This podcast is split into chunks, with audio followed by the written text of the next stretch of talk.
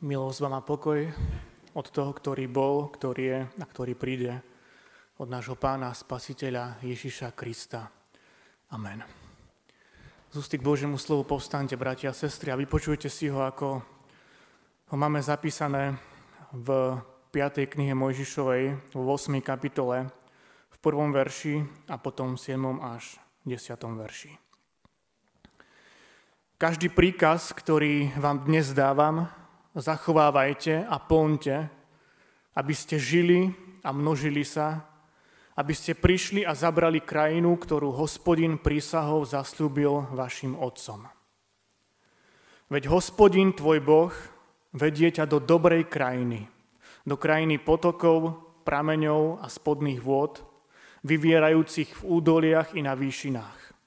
Do krajiny pšenice, jačmeňa, vinnej révy, figovníka a granatovej jablone, do krajiny oliv a medu, do krajiny, kde nebudeš skromne jesť chlieb, nebudeš mať v nej ničom nedostatok, do krajiny, v kameňoch ktorej je železo a z vrchov ktorej budeš ťažiť meď.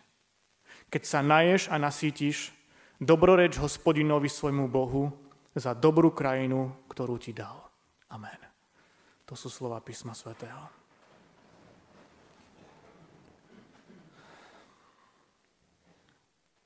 Drahé sestry a milí bratia,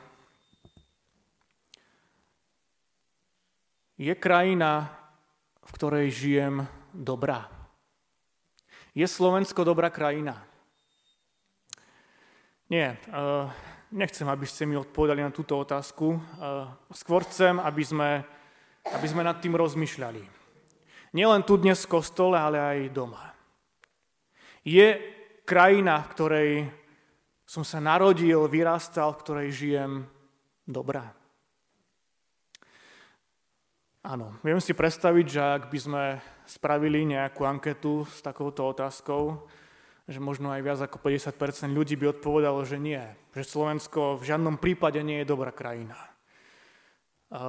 Keď počúvam hlasy ľudí, aký ťažký život je na Slovensku, koľko chudoby tu je, ako sa tu kradne, ako mladí ľudia odchádzajú do zahraničia kvôli lepším pracovným podmienkám a tak ďalej.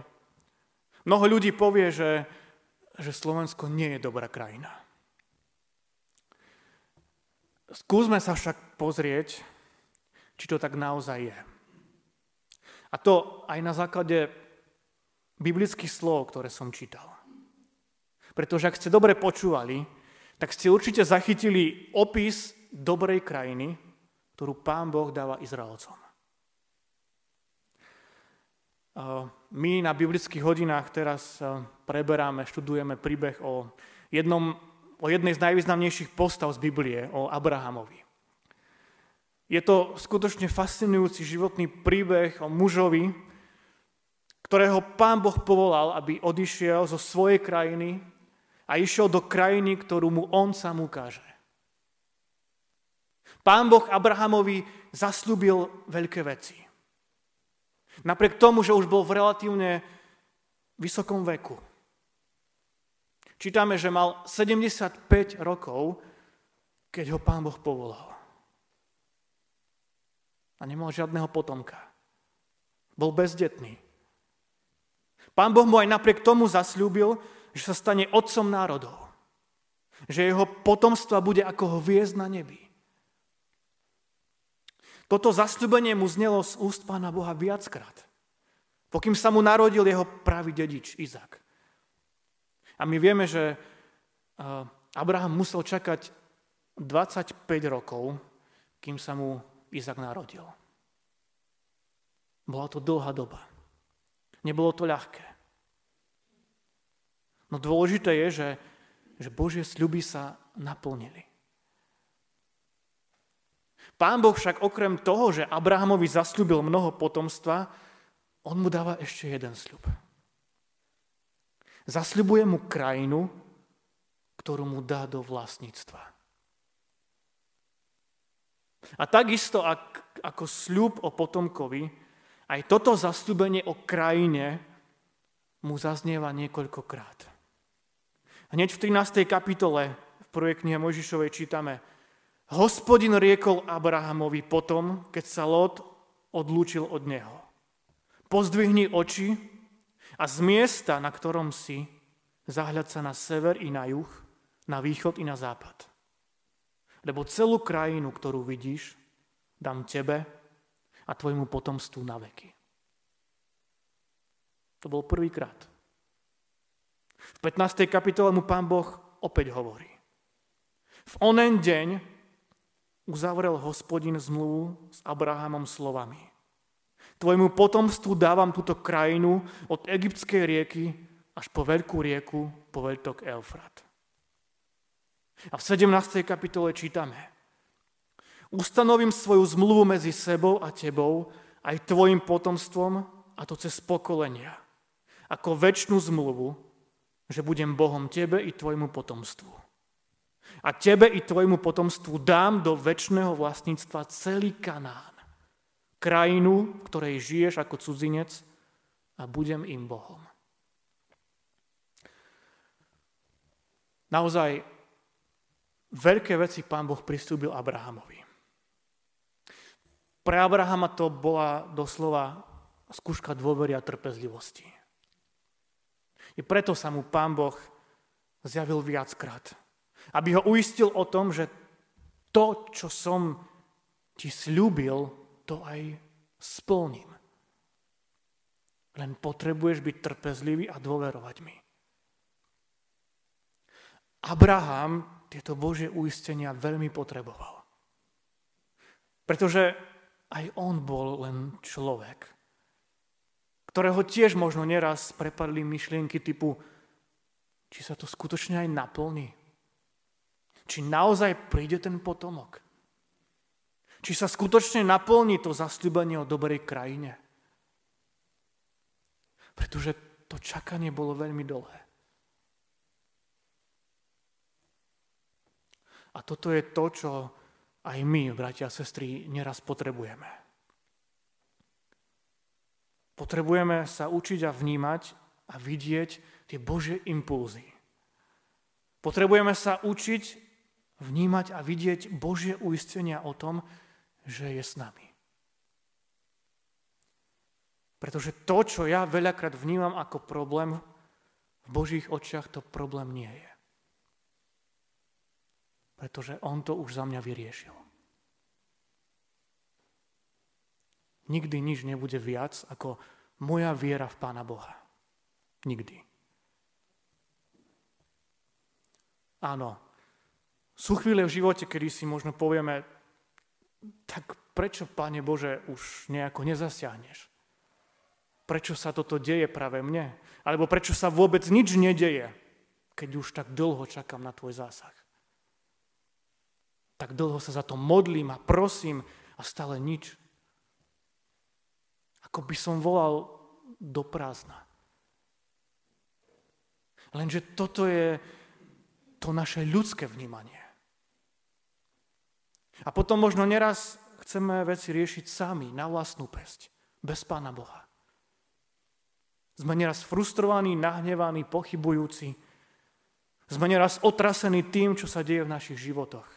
Sme otrasení tým, čo sa deje v našej krajine, v spoločnosti. Mnoho z toho zažil a prežil aj Abraham. Otec národov. Pretože aj on bol len človek z mesa a kosti, ako, ako aj ja. Aj on bol možno frustrovaný z toho, že Božie sľuby sa nenaplňajú. Aj do jeho života možno prišla pochybnosť. Abraham však nikdy neprestal Pánu Bohu dôverovať. Lebo si uvedomoval, že nikdy nič nebude viac, ako moja viera v Pána Boha. A Pán Boh to nenechal len tak. Vždy v ten pravý čas sa Abrahamovi dal poznať, zjavil sa mu. Aby ho utvoril v tom, že, že jeho sľuby nie sú žiadnymi slovami niekde len tak do prázdna. Že on je s ním. Že na neho nezabudol že on je El Shaddai. To sme čítali na biblickej hodine pred týždňom.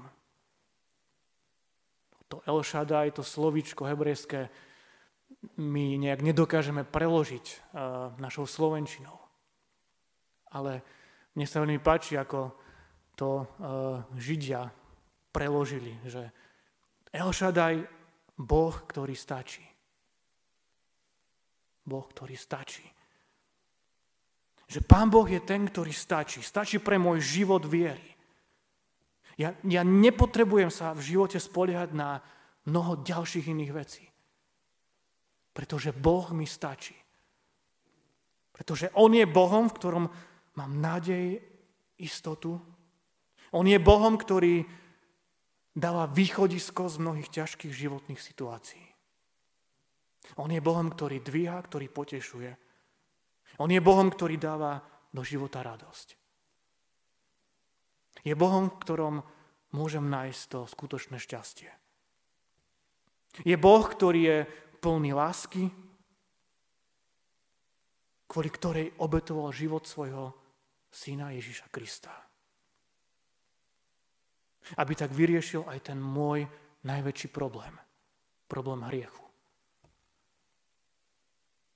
On ten problém zobral na Golgoskom kríži na seba, aby sa stal jeho problémom. Svojou smrťou a svojim skriesením nám všetkým ukázal a uistil, že, že všetko to zlé a ťažké už viac nemusí byť len tvojim problémom. Ak sa s tým vo viere odovzdaš jemu, tak potom to už nebude len tvoj problém. A viete, toto je niečo, čo Abraham ešte nevedel, ale my to už vieme. A preto tým nepohrdajme. Nepohrdajme tým, lebo je to ten najväčší dar, aký v živote máme.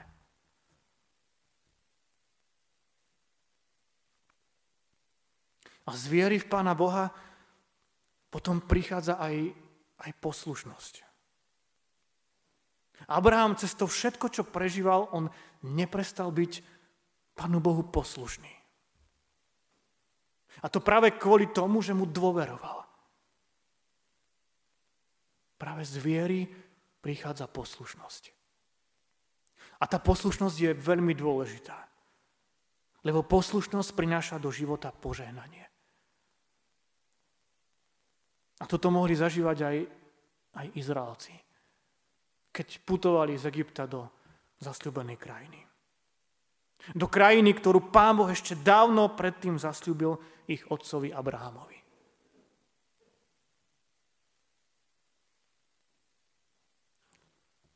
tom prvom verši v 5. knihe Mojžišovej v 8. kapitole sme čítali každý príkaz, ktorý vám dnes dávam, zachovávajte a plňte, aby ste žili a množili sa, aby ste prišli a zabrali krajinu, ktorú hospodin prísahou zasľúbil vašim otcom.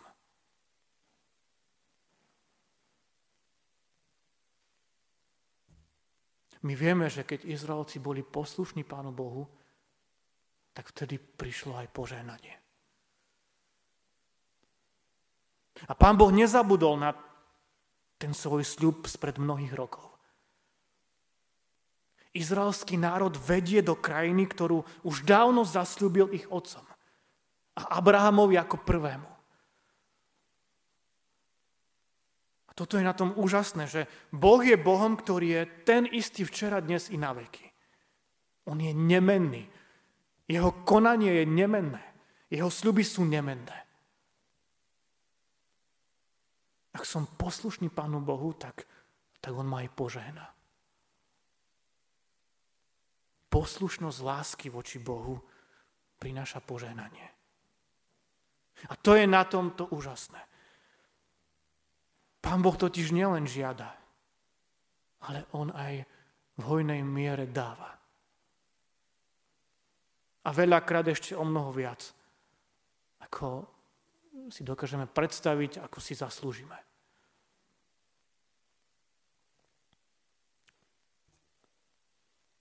Opis tej krajiny, do ktorej pán Boh vedie Izraelcov, je pre mňa naozaj taký fascinujúci. Veď hospodin tvoj Boh vedie ťa do dobrej krajiny. Do krajiny potokov, prameňov a spodných vod, vyvierajúcich v údoliach i na vyšinách. Do krajiny pšenice, jačmeňa, vinnej révy, figovníka, granatovej jablone. Do krajiny oliv a medu. Do krajiny, kde nebudeš skromne jesť chlieb, nebudeš mať v nej v ničom nedostatok. Do krajiny, v kameňoch ktorej je železo a z vrchov ktorej budeš ťažiť meď. Bratia a sestry, toto je dobrá krajina. Toto je opis dobrej krajiny. A tak sa ešte raz pýtam, je Slovensko dobrá krajina? No podľa týchto slov je. Potoky, pramene, rieky, spodné vody vyvierajúce v údoliach na vyšinách, pšenica, jačmeň, ale aj iné obilie. Vinič, jablone, hrušky, slivky, čerešne, med, chlieb. Veď toto všetko tu máme. A môžeme povedať, že aj o mnoho viac. Ak sa my, obyvateľia Slovenska, stiažujeme, že toto nie je dobrá krajina, tak sa, tak sa milíme. Pretože tu máme všetko, čo potrebujeme pre náš život. Slovensko je krajina, ktorá je jedno, jednou z najväčších zásobární pitnej vody. Neviem, či v strednej, či v Európe. Ak nie najväčšia. Slovensko je až príliš dobrá krajina. A preto by sme nemali zabúdať na tieto slova. Keď sa naješ a nasytíš, dobroreč hospodinovi, svojmu Bohu, za dobrú krajinu, ktorú ti dal. Dobroreč, ďakuj za krajinu, ktorú som ti dal. To, že sa u nás na Slovensku deje toľko možno zlých a nedobrých vecí, o ktorých počúvame denne v médiách, že už je toho až, až priveľa, to neznamená, že Slovensko nie je dobrá krajina na život.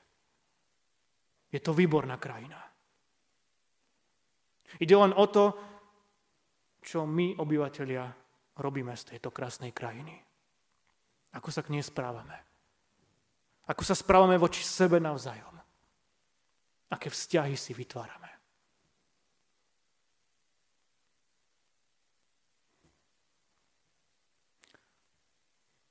bratia a sestry, ďakujeme Pánu Bohu za krajinu, v ktorej žijeme. Lebo je to krajina plná požehnaní. A modlíme sa za ňu. Modlíme sa za pokoj, za lásku, za pokoru, za dobré vzťahy, za múdrosť pre tých, ktorí rozhodujú o dôležitých veciach.